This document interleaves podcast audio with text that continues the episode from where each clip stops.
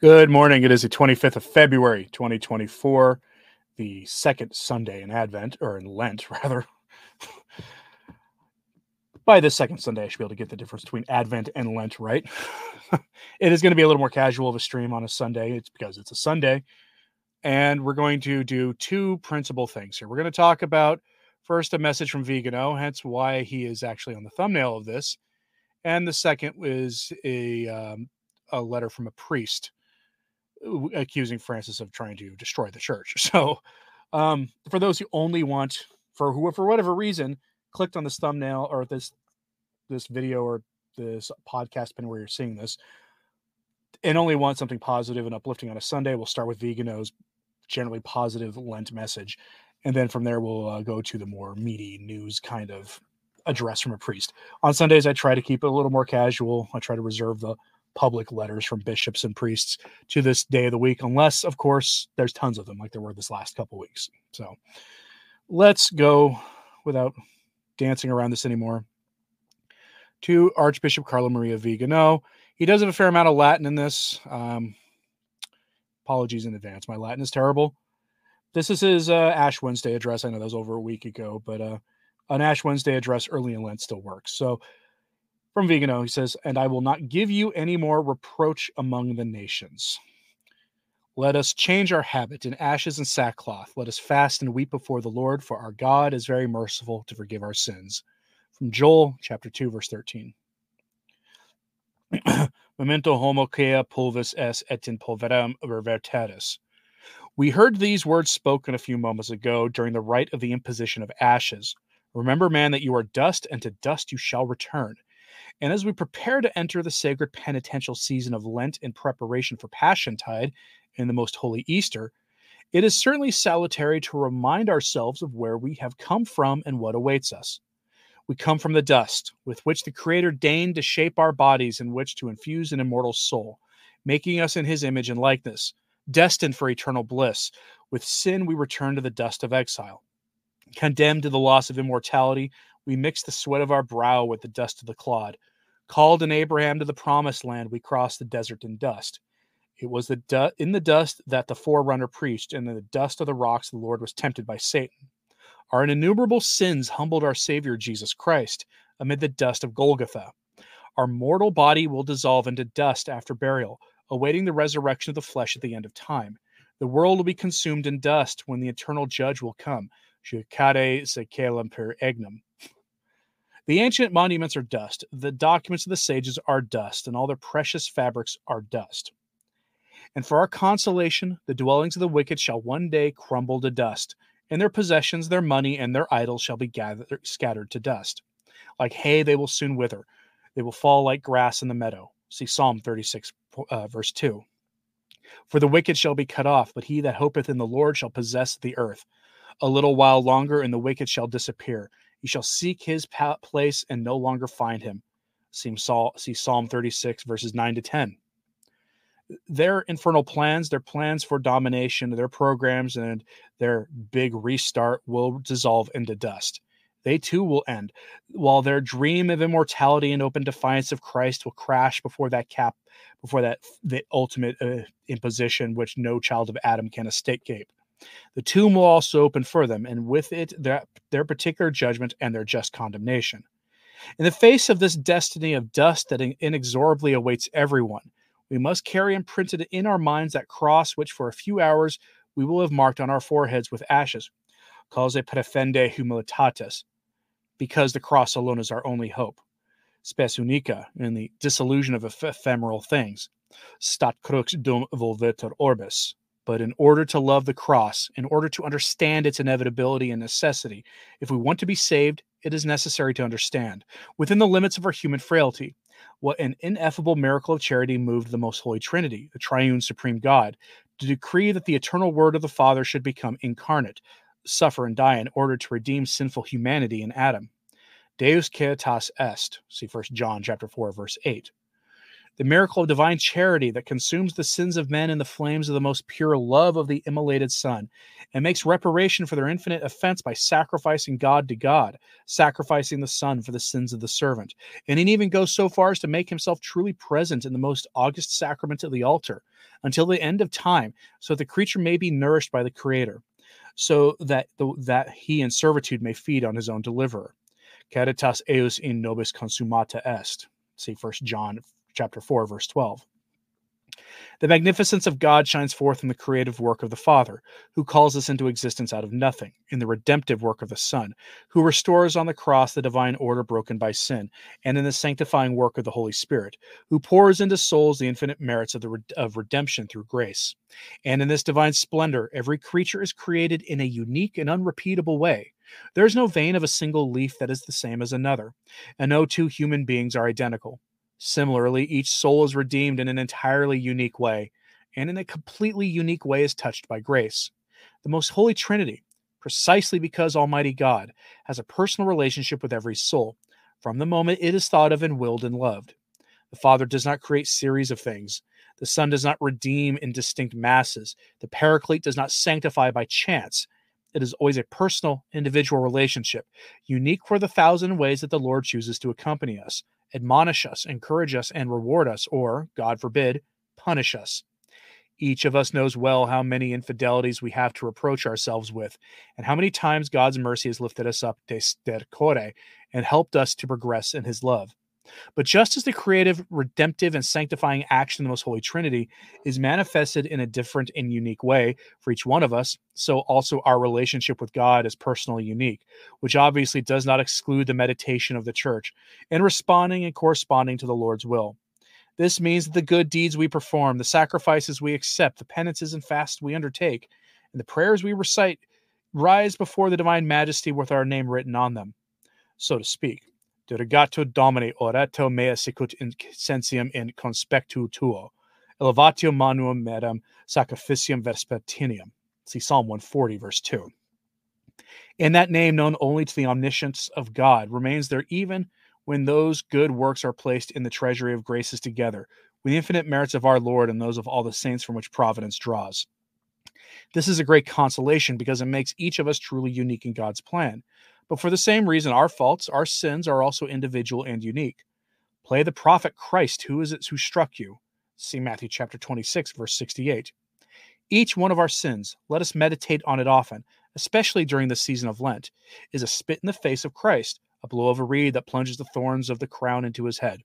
Each of our sins is a whip that tears his flesh, a blow of the scourge that rips it open, a blow of a hammer in the palm of his hands, a spear that wounds the side. And those blows, those slaps, those spittings have our name written on them, as do the sharp arrows with which we pierce the immaculate heart of his most holy mother, mystically, mystically united to the passion of the Son.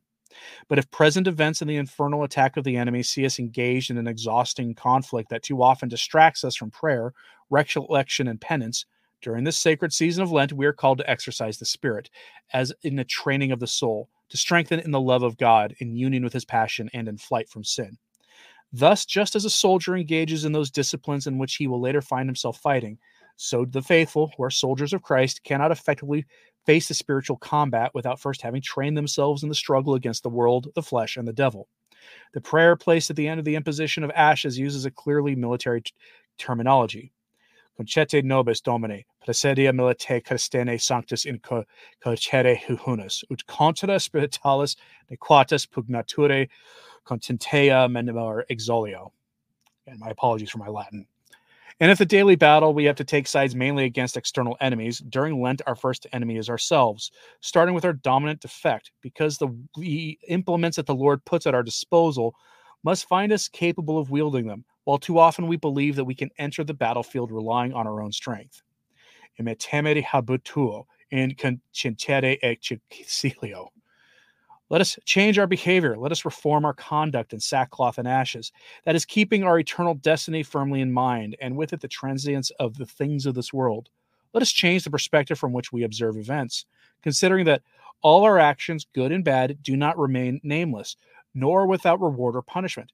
We cannot take society, the hierarchy, our rulers, the subversives of the Novus Ordo Seclorum, the traitors, the wicked, or the lukewarm, as pretext for our own indolence, trying to justify our conduct, or to escape from the ashes and sackcloth. That is from the spirit of penance and renunciation of the things of this world, which is the only place we can be trained for humility and holiness. Non declinis quod meum in verbe malate, at exusandas excusianis in peccatis. See Psalm 140, verse 4 because God's judgment is personal and the merit of our action is individual. May the iniquities of others therefore spur us on to remedy, repair, and expiate rather than becoming an alibi we hide behind.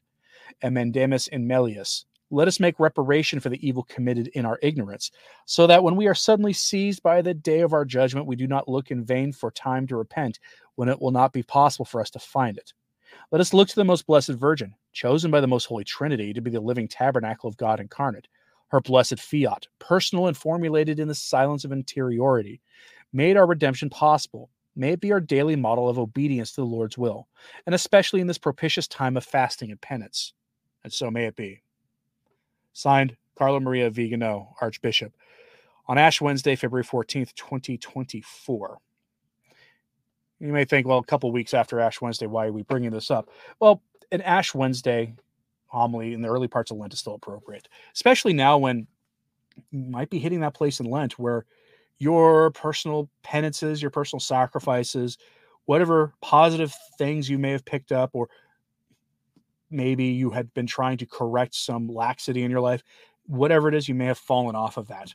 And so being reminded of these things is good because it's never too late to pick back up something that you were supposed to be doing or to give up again something you should that you plan to give up during Lent. It's never too late, and it's good to be reminded of these things. I'm going to check some of the. Uh, I'm going to just check the live chat here before we go on to the newsletter, which for those of you joining late will probably be very happy to see. Um, it's lively conversation happening here. um, all right, so let's just move on with the time we have left to this, which comes from a German priest. I know there are. I know that'll surprise you, given up the the amount of time the Germans have been in the news lately in the church, which never for good reasons. You have a German church priest who issues this public letter, and LifeSite published the English version. He says Pope Francis's fight against the Latin Mass is a fight against the church. It's by a priest named Father Joachim uh, Heimerl. So um, it was uh, published initially on Marco Tosatti's website, but LifeSite provided a better translation. So, published a few days ago. I like to give these websites a few days to let people read them before I put them up. Um, I will try to put this uh, link to the show notes at returntotradition.org after this is over. So, so if you want to read this or the other one. So here's from the priest saying that the things that Francis is doing is an attempt to basically destroy the church says anyone who has wondered why Francis not only rejects the traditional Mass, but persecutes it has recently received an answer from his own lips. The Pope is not concerned with beautiful rites or Latin. Instead, Francis believes that the Second Vatican Council made the reform of the Church dependent on the reform of the Mass. Anyone who's even slightly informed knows that this is wrong. What's more, Pope Paul VI liturgical reform went far beyond the council's proposals and led to a dramatic downfall of the church. But what does the persecution of the Old Mass say about Francis? A simple answer would be that he, like most Jesuits, has no sense when it comes to liturgy. Even worse for him, the Mass is merely a vehicle for church reform, which means that it is ultimately a political instrument. The loveless, even garbled papal liturgies that we are currently experiencing bear eloquent witness to that. A more nuanced answer emerges when one studies the so called Ottaviani notes. But what are they? Cardinal Alfredo Ottaviani turned to Paul VI in 1969 and expressed his reservations about the new Mass in writing. After all, Ottaviani had been prefect for the Congregation for the Doctrine of the Faith, and his voice was respected. His verdict was scathing and underlined the importance of the traditional Mass as a complete monument of the Catholic faith, as taught by all councils. The new Mass, on the other hand, was deficient and dangerous. It ultimately represented a new church. If we apply this idea to our question, a clear picture emerges. The fight against the traditional Mass is a fight against the truths of the Church, but this also means that the old and new Masses are incompatible. John Paul II and Benedict XVI tried to strike a pragmatic balance here. Both forms of Mass existed side by side. Ultimately, however, they simulated a continuity that never really existed and hoped to preserve the unity of the Church. The problems that Ottaviani recognized, however, remained unsolved. Things have now come to a head under Francis. For him, church unity is no longer the top priority. He is primarily concerned with implementing his reforms, and only from this point of view can his attitude toward the traditional Mass be understood. Francis is concerned with the rejection of church tradition as a whole. After all, a pope who allows uh, people to violate their marriage vows and James Martin pairings to be blessed can no longer refer to the Church of Christ and the teaching of the apostles, including when he wants to appoint deaconesses in the near future. His pontificate marks a historic rupture, which is also a rupture with the Old Mass. According to Ottaviani, the desacralization and Protestantization of the new Mass already laid the foundation for this disaster. The sacrificial character and the real presence are hardly experienced anymore, and are even entirely absent from the problematic second Eucharistic prayer. Overall, the Mass remains limited to the definition of a meal. There is no longer any mention of the representation of the sacrifice on the cross, and there is no trace of the sacrifice of praise to the Most Holy Trinity or the expiatory sacrifice. Ottaviani writes None of the essential dogmatic values of the Mass, which constitute its true definition, can be found here. In addition, the role of the priest is minimalized, distorted, falsified, and no longer differs in any way from a Protestant religious minister.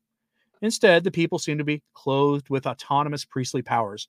As, for example, in the third Eucharistic prayer, the impression is created that the people, not the priest, are the indispensable element for the celebration. What Ottaviani denounces as a heresy of the new Mass is now to take definitive form in the faith of the church under Francis. As a quote monument to the true faith, the traditional mass stands in the way of this and must therefore be eliminated according to the Pope's will. His battle against the old mass is in truth a battle against the church, and that is the only reason why it is so significant and is being fought so hard. Ottaviani considered the new mass a fatal blunder by Paul VI, which would have unforeseeable consequences. He was right, and Paul VI also recognized this in the end. Shocked, he stated in 1972 that the smoke of Satan had entered the church through some crack. No wonder Paul himself had opened this crack with the new Mass. He is said to have regretted his blunder from then on, but he never revised it. He was certainly not unaffected by the fact that Ottaviani pointed out at the end of his letter that Pope Pius V had condemned anyone who dared to lay a hand on the traditional Mass. And even if this warning of the wrath of Almighty God was addressed to Paul VI at the time, it is equally valid for Francis today. Ultimately, every pope is a just steward from whom the Lord will demand a clear account. However, for the life of me, I cannot imagine that turning away from the truths of Holy Scripture in doctrine and liturgy can correspond to his will. The verdict on this pontificate could, therefore, be just as harsh as this pope's fight against the church. that is a uh, pretty spicy letter from a German priest. His ultimate point is that, of course, with that Francis will will have to answer for everything he does, and he will answer to it to the ultimate authority, to Almighty God, to whom he is supposed to be his vicar. Even if Francis apparently doesn't like the, ter- the title Vicar of Christ, finding it antiquated and relegated to a historic title of the papacy. All right, let's take a look in the live chat. Good morning to everyone else. David Wilson asked, wasn't it Paul VI who exiled Bugnini? Yes, it was. Yes, it was. It was Paul VI who exiled Bugnini. There is, however, some scholarship that suggests that Bugnini was a ghostwriter for Humanae Vitae, and that Humanae Vitae was some sort of feint, at least for Bugnini. I don't know for Paul VI. But yes, he was the one who exiled Bugnini, who because he discovered he was a stonecutter. Well, he never said the reason, but it was because he was a stonecutter. He said it was for some reason. He, he actually the reason he said was that that Bugnini was something worse than a stonecutter, and I don't know what that would be except for that opening chapter of Windswept House. For those who've read it, it's about the only thing I can think of that would be worse than a stonecutter. Alan says Latin should have been kept when I was in elementary school. I, I think I wish it had been in the uh, public schools. Honestly, I mean, Latin is a useful language for learning other languages. Uh, I've always had trouble with languages. The only one I had any success with when I was in high school was Japanese, and even then, it was only first year. Second year Japanese was when they started introducing the multiple different alphabets, and then I was lost.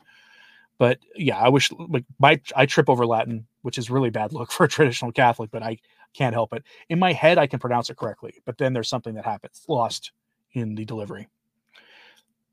Um, let's see. Francis is aware of Lex Orandi, Lex Credendi, Lex Vivendi also. That why that's why he wants to get rid of the TLM to make way for his modernist church. I mean, that's basically right. He admitted that the traditional mass is no longer compatible with the ecclesiology of the Catholic Church, which is sort of the fancy theology of or fancy phrasing for the theology that basically gives the church its identity. what is the Catholic Church, the ecclesiology of it. And they he said that the same mass for, that developed organically from apostolic times to the 1960s was no longer compatible with the with the theology of the church. This is why I, uh, don't believe the in the hermeneutic of continuity. It's because he himself torched it with that statement that there is no continuity. Um, but yeah, that is a very spicy kind of letter, and I will uh, put that up on the uh, in my show notes here just a few minutes after we're done here. But this is your chance to get any final thoughts in. I do try to keep on you know on Sundays a little again these letters instead of like a lot of hard hitting news because it's a Sunday, right? If there was something a news story that I couldn't pass up, obviously we'd go over it. But it, I mean, it, like news can wait till tomorrow, as far as I'm concerned, because it's a Sunday. We should try to keep it a little low tier, even if that is a pretty spicy letter for a Sunday. Um, good morning to you in Singapore. Uh, all right, folks. There is uh anything else anybody wants to mention in the chat? Uh, well, one, please spell my name right. Two, I don't know. Vigano's not part of the SSPX, so I don't know what you're talking about. And I have no idea what you mean by he rejects all the popes from from Vatican after Vatican II. Literally nothing you said there was correct. So yeah. Um, what order is the most traditional? Uh, if you're looking for religious orders, there are religious variants of any of the orders except the Jesuits. So I would like I would look for traditional Dominicans, traditional Benedictines, traditional Carmelites. I mean, any religious order is going to have some sort of traditional variant, but a lot these days, their public mass offerings are going to be restricted heavily because of their own documents that didn't get as much attention as they should have when they were released. Um, all right, folks. Thanks for tuning in today. Nico, let me send you a link and look into it. No, I, I don't need to because he's not part of the SSPX and he doesn't and he's not a set of a contest, so I don't need to look into it. If you're talking about that rumor about Vigano, okay, so there's a concerted effort to tear to bring Vigano down. I've noticed this for the last several weeks and last several months, and I had it pretty much confirmed that there is a consor- coordinated effort to take him down. And it's part of that is a rumor this nonsensical rumor that he had himself consecrated by a as a bishop by the marian corps or something by the sspx resistance which is an offshoot of the sspx they're not even part of the society. It's a rumor. Until vigano confirms it himself don't trust it it's there has been a concerted effort because I've seen a lot of anti-Vigano articles coming in, some of them from uh, quasi-traditional sources. So there is an attempt to tear him down right now, and I don't know why but this is just that rumor is just part of it. So I don't need to read the thing. Yes, it's a rumor, Nico. In Italy, it's a very big thing. No, Nico, it's a rumor. Until Vigano confirms it himself, it's a rumor. Doesn't matter how big the rumor is. Let him confirm it himself. Okay. And I I don't care about any particular thesis on Benedict being the real pope. I, it's not something that concerns me that much. I would if I would not be surprised if someday a pope ruled in favor of one of the 15 different hypotheses about Benedict being the real pope. It wouldn't surprise me. But there's nothing I can do about it, so I don't spend my time on it. All right, folks. Thanks for tuning in today. As always, pray for the church. I'm Anthony Stine. Ave Maria.